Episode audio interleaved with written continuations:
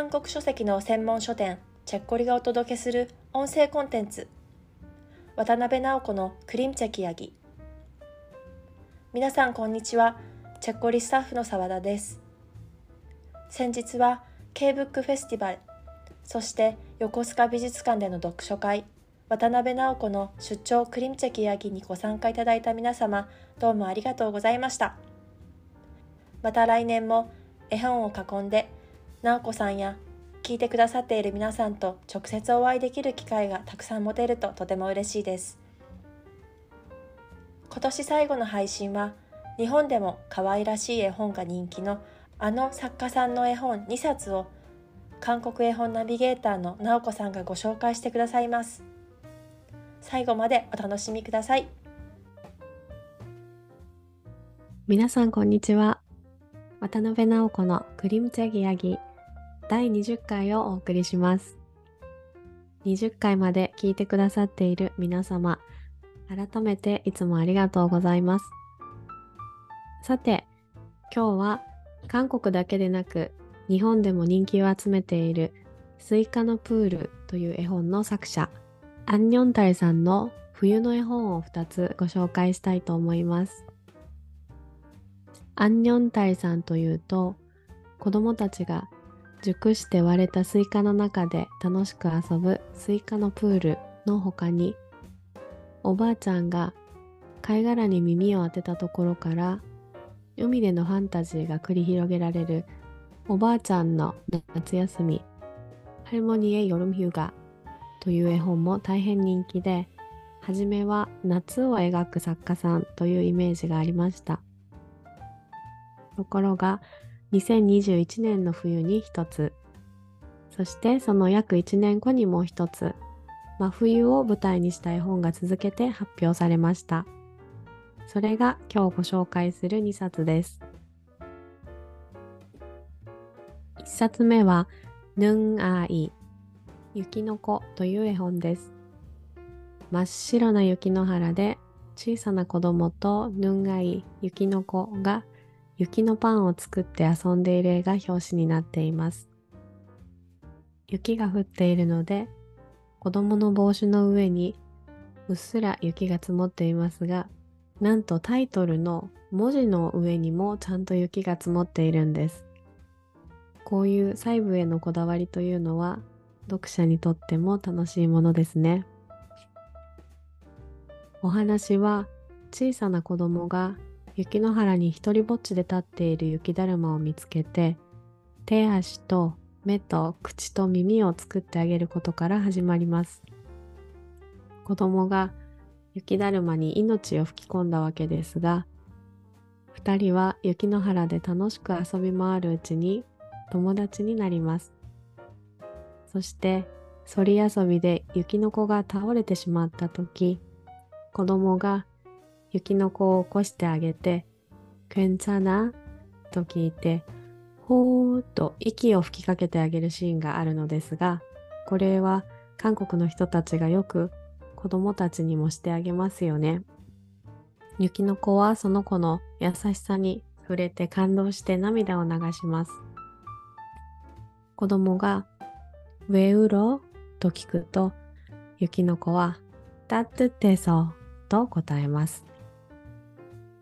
やがて冬が終わりに近づき、雪が溶ける時が来て、二人に別れが訪れるのですが、季節はまた巡り、また次の冬がやってきます。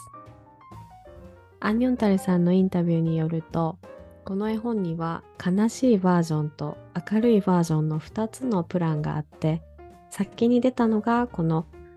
雪の季節に友達に再会できる新しいバージョンなのだそうです。悲しいバージョンは今後追加で発表されるのでしょうか。子供の純粋な友情をアンニョンタルさんらしい優しいタッチの絵で描いたヌンアイぜひ読んでみてください。もう一つの絵本は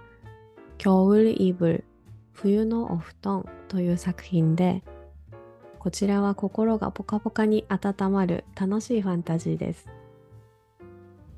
寒い雪道を歩いておじいちゃんおばあちゃんの家に来た子供が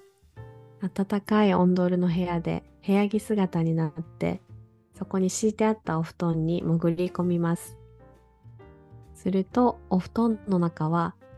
韓国の昔ながらのチムチルバンになっていておじいちゃんおばあちゃんが動物たちとぬくぬく愉快にゆで卵を食べたり湿気を飲んだりしているんですね。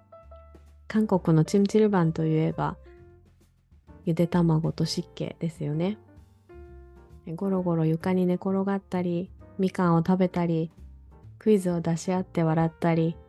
とてものんびりした平和な世界なわけです。そして、孫がやってきたのに気づいたおじいちゃんおばあちゃんはこう言います。ウリカんあじ。ワンちゃんという呼び方なわけで、これがとっても韓国らしいですね。実際にオンドルの上に敷いてあるお布団というのは汗をかくほど熱々になっていることもあるので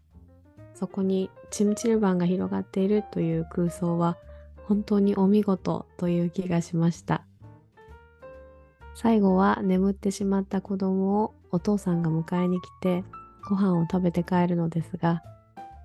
このお父さんも子供の頃はきっとこのポカポカのオンドルの部屋でお布団に入ったりお父さんお母さんとチムチルバンに行ったりしながら育ったのかなと思うとまた温かい気持ちになりました。それでは今日はここまでです。アンニョンタイさんのどちらの絵本も本格的に寒くなるこれからの季節にぴったりな作品なので皆さんぜひチェッコリで現象をチェックしてみてくださいねでは次回も楽しみにしていてくださいありがとうございました감사합니다絵本のお話いかがでしたでしょうかアンニョンダルさんの絵本は日本ではスイカのプールが岩波書店から人参幼稚園がポプラ社から刊行されています今日ご紹介した冬の絵本2冊と一緒に 日本語でも楽しめる作品もお手に取って見てみてくださいね。今年このコンテンツクリムチェキヤギでは35冊の絵本をお届けしました。どんな本があったかなと過去回もまた遡って聞いていただけると嬉しいです。皆さんにとって今年一番心に残った絵本は何でしょうか？韓国の絵本はもちろんそれ以外でもよければコメント欄でぜひ教えてくださいね。それでは忙しい12月ですが皆様あったかく時々絵本を開いたりして元気にゆったりとお過ごしくださいね。また来年1月にお耳にかかりましょう。ありがとうございました。